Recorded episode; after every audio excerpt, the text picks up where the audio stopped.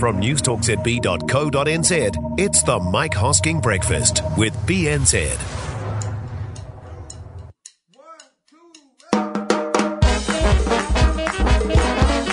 G'day there, and welcome to the rewrap for Wednesday. All the best bits from the Mike Hosking breakfast on News Talk ZB in a sillier package. I am Glenn ZB, and this morning, uh, uh, one of our official languages seems to be less official than another. Uh, the Australian budget, we'll dig into this a little bit. Uh, Mike can't take his eyes off the snooker, and one guy in particular, and Winston's wine habits. But before any of that, the football Ferns deal, uh, they're making some money. Uh, what does Mike think about this? Sport is paid for through broadcasting rights, ticket sales, and prize money. The Ferns will not be earning what the All Whites earn because women's sport in general doesn't earn what men's sport does, and it doesn't earn it because the people who pay the bills know that rightly or wrongly men's sport pulls a bigger crowd. And because it pulls a bigger crowd, the tickets are sold in greater quantities. The broadcasters are prepared to write bigger checks to stick it on the telly. The marketers know the blokes get more attention and more sales through branding and marketing. Now, you can argue all you want about fairness and changing it, but for now, it is what it is. And traditionally, wages and conditions in such operations are funded through revenue. The revenue goes up, the wages go up. The more revenue, the more wages. There probably isn't a better example than the EPL, the richest league in the world, or the NFL, or the Major League Baseball. Players are paid millions because hundreds of millions watch, wear the shirts, invest in the tickets, and bring in the billions. When the All Whites did make the World Cup last time, the country stopped. Remember that? We were besotted with football. The country doesn't stop for women's football, even the women's rugby.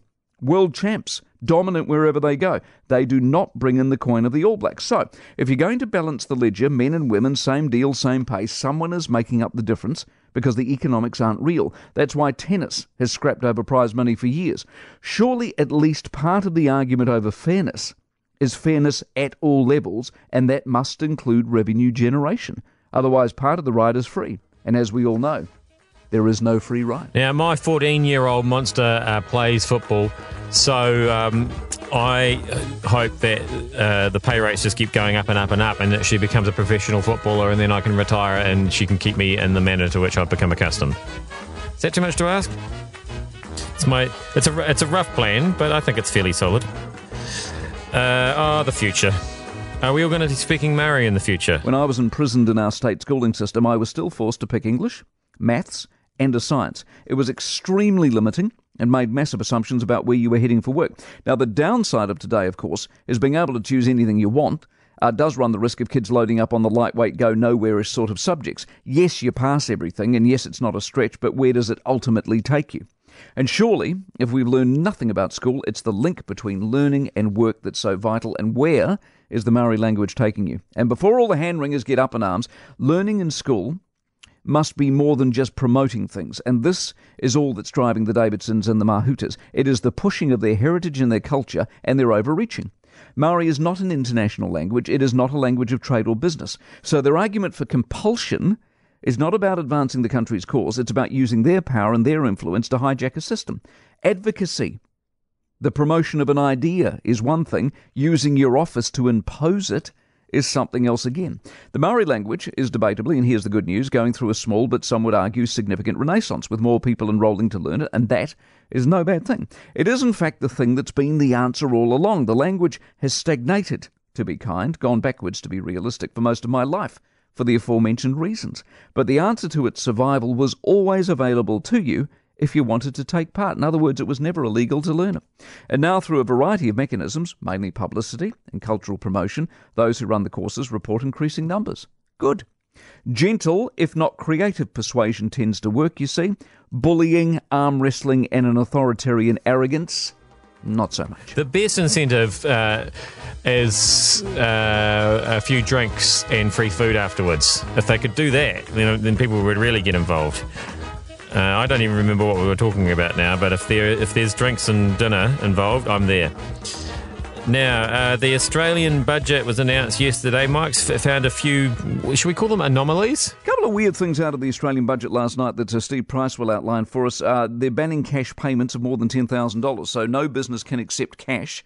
So you can't roll in and buy big with cash.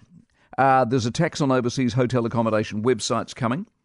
There are new rules for the famous Australians to ensure that payments for the commercial exploitation of a person's fame and image are included in the taxable income.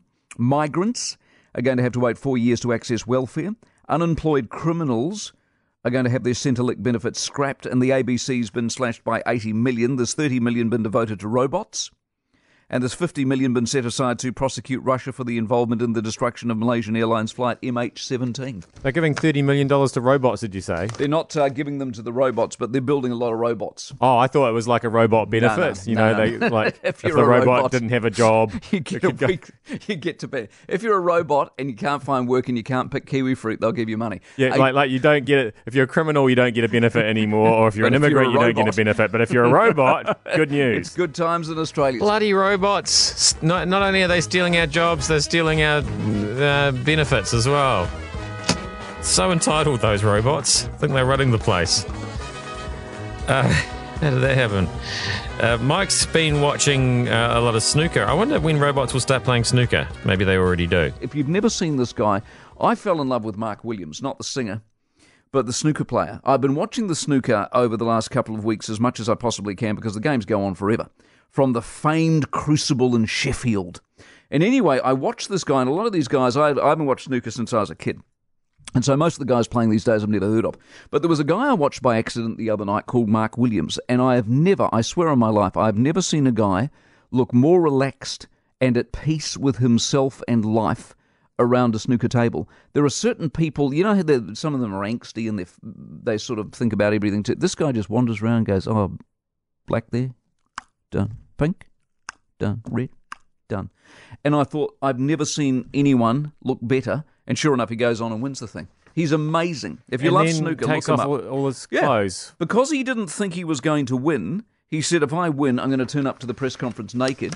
And true to his word, he did. And I tell you what, what you soon discover in looking at a naked snooker player, it's not really an aerobic sport. It's interesting, isn't it? How because you know you talk, you hear about some golfers, you know, working out and and Look at Tiger ex- Woods. yeah, exactly, exactly. To you know, you got to be in shape, and then you have other golfers. What's that Duffy guy's name? You know, the American Duffy. You know, they're all big. They're all massive, aren't they? Who would know? But he's a winner. And if you ever want to look at a guy playing snooker brilliantly, he's your man. I think I need to give it another go. I think I do have the physique for it after seeing that guy in the nude.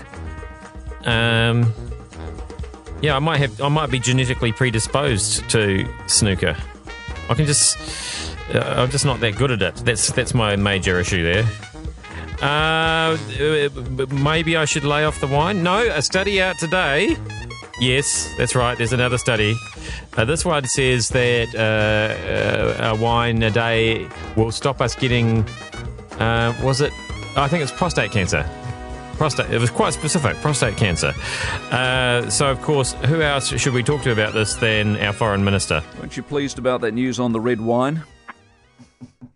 Well, you know, uh, I have to tell you the truth.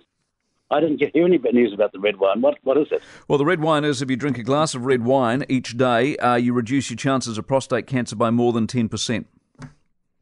Well, look, let me just finish to say that. I honestly believe in, in uh, that, that's, that red wine is good for you, as long as it's not too many glasses a day. Three glasses a day, maybe. That's what doctors advise. and I see cultures. I see cultures where people uh, live longer, they're healthier because they have a very good diet, a seriously good diet, and they follow. Well, they drink the right stuff. Good stuff. And Can't argue with that. Well, those sorts of red wines are very good for you. Exactly. Well, Well, my, doc- my doctor says so. I'm, I'm good. Nice to talk to you, Winston Peters. Two or three a day. My doctor. Who's this doctor? I think I'm changing my doctor. Give me his name. Give me his name. Yeah, c- c- actually, can we get it on prescription? Surely, with the, with so many studies insisting uh, the myriad health benefits of drinking red wine, surely you can get a prescription for it. least. It should be subsidised for the for the benefit of all all of us. I'm Glenn ZB. Uh, and if next week there's a study out that says that wine's not good for us, I'm ignoring it hard out. I will see you back here again tomorrow uh, with another rewrap. It'll be one of those bottle shake bags, I reckon.